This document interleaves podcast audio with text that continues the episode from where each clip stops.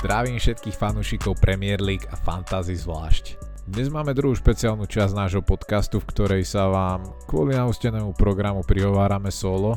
Som tu teda dnes len ja, Adam.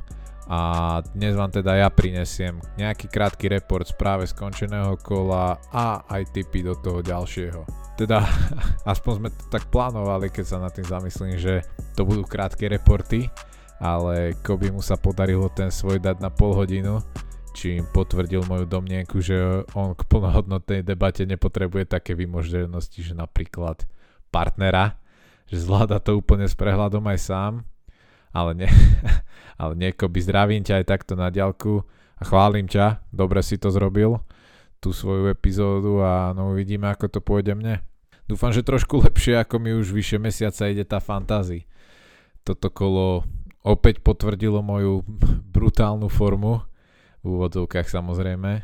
Za všetko spomeniem asi ďalší zo série mojich vydarených prestupov, keď som zobral do týmu Bernarda Silvu, aby som ho sledoval ako vydrží len polčas bez gólu alebo asistencie a potom sa len prizera tým 7 gólom, ktoré City nakoniec nasúkalo Lícu, čiže dokonca je momentálne otázny aj na víkend, takže sa asi môžem tešiť na veľké zisky od neho. No.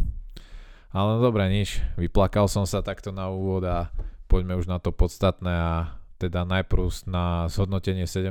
kola, ktoré sa nám odohralo za uplynulé 3 dni. Nahrávam vo štvrtok večer, práve tesne po skončení posledného zápasu medzi Newcastlom a Liverpoolom.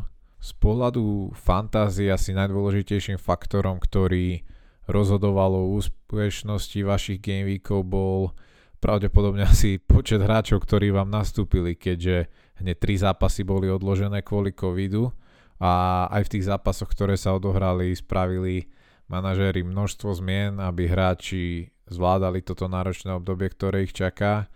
A zrušený zápas United proti Brentfordu rozhodne nepotešil majiteľov hráčov ako Tony, Belmo, Ronaldo, čo je môj prípad ale aj Diogo Dalot napríklad, ktorý sa stal veľmi populárnou voľbou po minulých kolách. Podobne sklamaní boli aj manažery, ktorí investovali do hráčov Watfordu.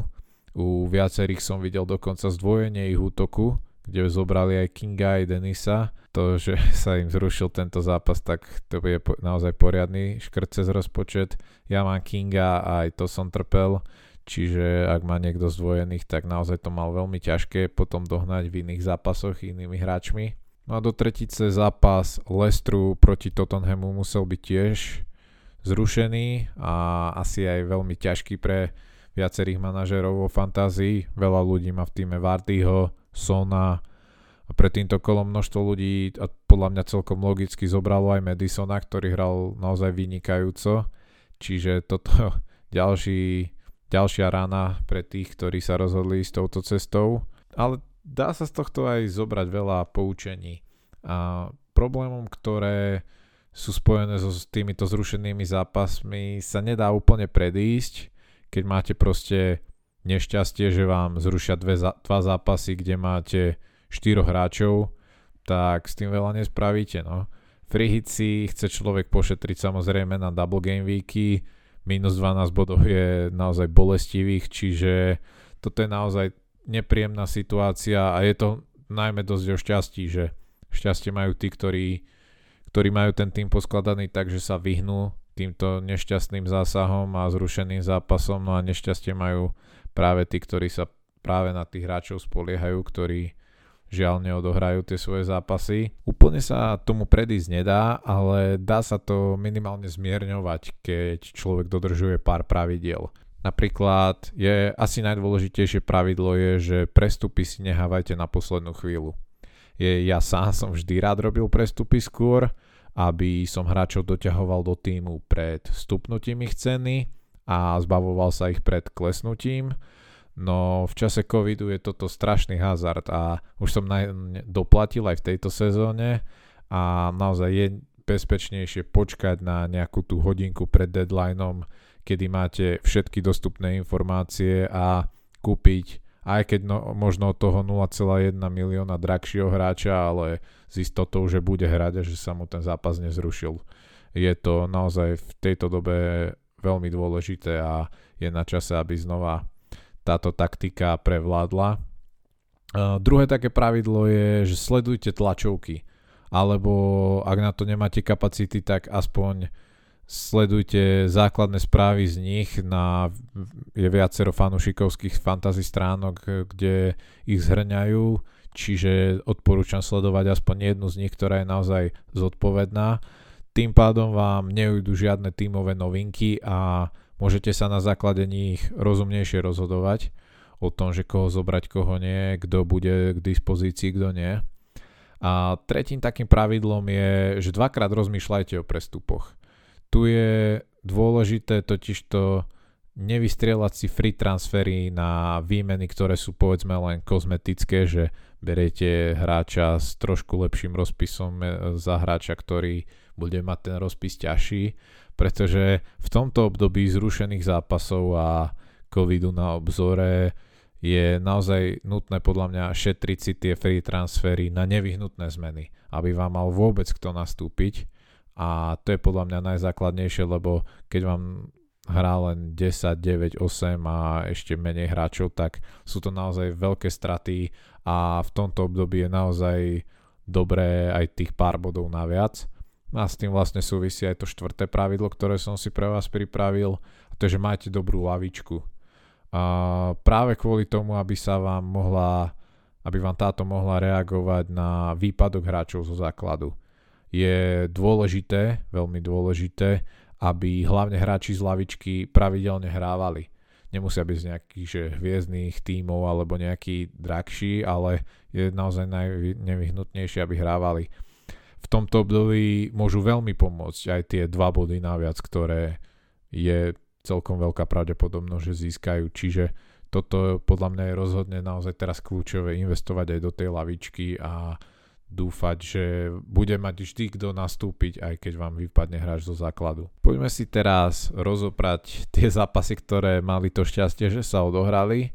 Ukázalo sa podľa mňa pár veľmi nádejných hráčov do ďalších zápasov, aj keď, no, kto vie, lebo či vôbec nejaké budú, lebo začínajú sa šíriť správy, že si Premier League dá možno kvôli tejto momentálnej situácii prestávku, čiže opäť treba sledovať novinky, my vás určite budeme, ak by prišlo k takémuto kroku, informovať aj na našom Instagrame, ale tak rátajme s tým, že sa teda odohrajú zatiaľ. A viacerí hráči sa mi veľmi páčili v tomto minulom kole, ktoré môžu byť, ktorí môžu byť zaujímaví do toho ďalšieho. Aston Villa má za sebou úspešný zápas proti Norviču, kde vyhrali 2-0 a má pred sebou zaujímavý zápas z Burnley, aj celkovo potom je ten rozpis celkom zaujímavý, nie nejak extra ťažký. Uh, tu by som vypichol najmä Oliho Watkinsa, ten sa mi veľmi páčil. Navyše veľa iným voľbám na pozícii útočníka sa porušili tie víkendové zápasy a za 7,7 milióna s 11% ownershipom. Je to podľa mňa veľmi zaujímavá voľba a mal tam gól a asistenciu v tomto zápase, čiže tá forma tam je a podľa mňa ju môže potvrdiť aj ďalej. Takže Oli Watkins podľa mňa veľmi dobrá náhrada, či už za vypadnutých uh, útočníkov z Watfordu, ak máte nejaký ten milión ušetrený, prípadne možno aj za toho Ronalda uvidíme, ako budú pokračovať zápasy United ale myslím si, že Watkins naozaj stojí za pozornosť. Za tu stoja rozhodne hráči City. City sa neuveriteľne rozstrielalo a dalo až 7 gólov Lícu, čiže tá forma tam je, no je jasné, že hráčov od nich proste človek chce mať. Otázka je teraz, že ktorých, lebo dlho to vyzeralo pred týmto kolom na Bernarda ako najbezpečnejšiu voľbu. No a pozrite sa, ako to dopadlo. Do zostavy sa však vracia Cancelo a podľa mňa je teraz momentálne asi najspolahlivejšou voľbou on. A dobre sa javí aj Foden, potenciálne obrovský differential. De Bruyne ako náhrada za Ronalda tiež podľa mňa má svoje rácio, tiež môže byť zaujímavý. A každopádne všetky tie rušené zápasy sú aj silným argumentom proti hráčom City, u ktorých je tá rotácia veľkým nebezpečenstvom a nechcete, aby nehrali ani hráči vo vašej zostave, ktorí zápas majú. A na druhej strane nechcete nemať hráča z týmu, ktorý je schopný nasúkať superovi 7 gólov, čiže je toto ťažké rozhodovanie a je veľa argumentov aj pre a proti, takže naozaj toto je taká triky situácia a nehávam na posúdení každého. Na Wolves sa mi po tej výhre 0-1 na Brightone začínajú opäť páčiť obrancovia, keďže som sa ale nedávno zbavil Semeda, tak samozrejme a Wolverhampton totiž to zatiaľ dostal v celej sezóne iba 14 gólov, čo je štvrtý najmenší počet v celej lige a lepšie sú na tom už len prvá trojka, či Chelsea, City a Liverpool. A rozpis majú taký na preskačku Wolves, ťažké zápasy tam striedajú ľahšie, ale podľa mňa taký size môže byť celkom dobrý differential, keďže je aj nebezpečný smerom do útoku. Crystal Palace remizoval so Southamptonom 2-2 a tam sa mi okrem Gallaghera samozrejme, ktorý je stále aktívny, aj keď teraz mal na body chudobnejšie kolo, tam sa mi začína podľa mňa prebudzať aj Zaha a Eduard začína vyzerať ako číslo 1 na hrote. Samozrejme preto, lebo mám stále toho Bentekeho nešťastného. Čiže to sú, sú podľa mňa zaujímavé voľby do útoku. A u Southamptonu tam mi nejak nikto nevybieha na radare aj keď majú pred sebou celkom slušný rozpis a mám lacného Livramenta, ktorý mi občas aj veľmi dobre zaboduje, ale ináč by som sa do ďalších uh, zo Southamptonu veľmi nepúšťal. Nehede im, povedzme si úprimne, že tá forma tam naozaj nie je a trápia sa. Uh, Arsenal. Dnes sa môžem vyblázniť bez toho, aby mi tu Koby do toho kecal. Čiže to aj naozaj naplno idem využiť. Opäť naberajú formu. Sám som bol prekvapený z tohto výkonu proti West Hamu. 2-0 je podľa mňa úplne skvelý výsledok na to, ako sa doteraz West Ham javil a naozaj aj ten výkon podľa mňa Arsenalu bol veľmi dobrý. Obrana je solidná opäť a Ramsdale je oprávnene veľmi populárnou voľbou, ale nájdeme podľa mňa aj iné. Tierney je opäť v základe a má aj veľké ofenzívne chuťky, čo môžete vidieť, ak sledujete tie ich zápasy a v kombinácii s čistými kontami, čo má zatiaľ Arsenal veľmi dobrú štatistiku v tomto, má ich 8 a viac majú len Liverpool a City, čiže môže byť veľmi dobrý differential. Uh, Tierney má ho len 5% ľudí a rovnako aj Gabriel, ten je zase nebezpečný pri štandardkách, tie rohy väčšinou smerujú najmä na ňo.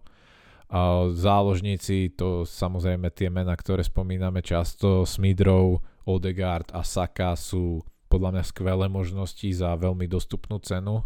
Saka pravdepodobne bude mať najviac minút a tí ďalší dvaja majú naopak vynikajúcu streleckú formu.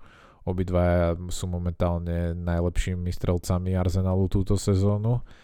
Martinelliho, ktorý odohral vynikajúci zápas a aj predtým proti Southamptonu, to by som zatiaľ ešte nebral, lebo u ňom je problém ten, že určite nebude hrať každý zápas. Aj teraz musel striedať kvôli krčom a jednoducho na takú záťaž, aby odohrával zápasy cez víkend aj počas týždňa. Jednoducho zatiaľ nie je pripravený, čiže tá Martinelli naozaj podľa mňa na fantázii ešte nie, ale za chvíľu sa tam podľa mňa dostane. Ja ako fanúšik Arsenalu tomu verím, že toto bude jeden z ťahuňov do budúcnosti. Lakazet je podľa mňa dobrá možnosť. Nedal síce penaltu, ale mal asistenciu a najmä po tom, čo sa deje s Obameyangom, keď ten prišiel za svoje disciplinárne porušenia o kapitánsku pásku a momentálne nie je ani v týme, je Lacazette jednoznačne prvý útočník v Arsenále a minimálne aj dočasný kapitán, je na penaltách a do tých šancí sa dostáva, čiže podľa mňa Lacazette môže byť opäť ďalšia dobrá náhrada za tých útočníkov, ktorým sa porušili zápasy. Čiže tamto by som sa tiež pozeral týmto smerom. Čo sa týka dnešných zápasov, ktoré skončili len pred malou chvíľou, nahrávam totiž hneď po konci zápasu Liverpool-Newcastle, na hodinkách mám 22.55 momentálne, čiže z nich Everton prekvapil v improvizovanej zostave na Chelsea, ktorá vyzerá momentálne veľmi biedne, obrane, ale aj útočne sa veľmi trápia. Everton zhral remízu 1-1 ale pre fantasy tam veľa zaujímavého nevidím v tom týme, predsa len bude sa pravdepodobne výrazne meniť, keď sa začnú vracať hráči zo zranení. Čo sa týka Chelsea, Mount a James sú podľa mňa momentálne jediní, na ktorých sa dá pozerať tam z hľadiska fantasy. Svedčí o tom aj to, že si aj ten jeden gól rozdelili oni, Rhys James asistoval, Mount dával gól, zvyšok týmu tam naozaj je veľký prepad formy.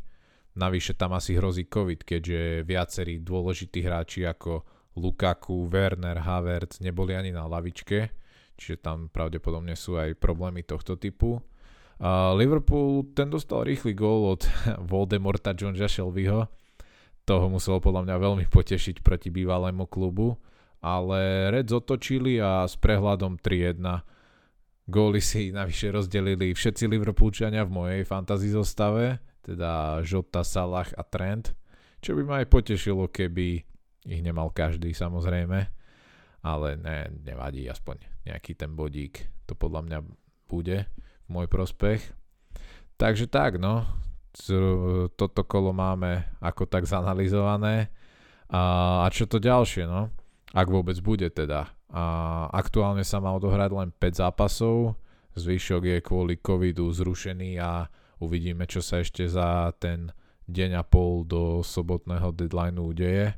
Momentálne sa teda bude hrať iba Aston Villa Burnley, Leeds Arsenal, Wolves Chelsea, Newcastle City a Spurs Liverpool.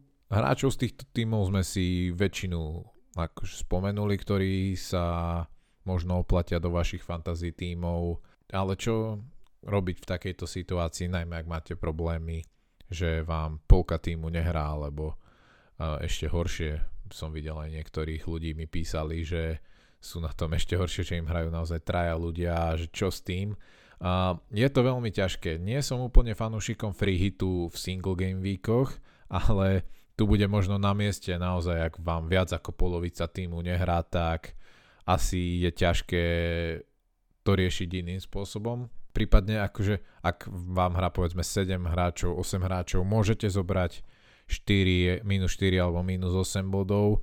Minus 12 je už na mňa osobne veľa, Neviete totiž, či tí hráči, ktorých zoberiete, budú na 100% hrať kvôli rotácii, a prípadne môžu dostať pozitívne testy krátko pred zápasom.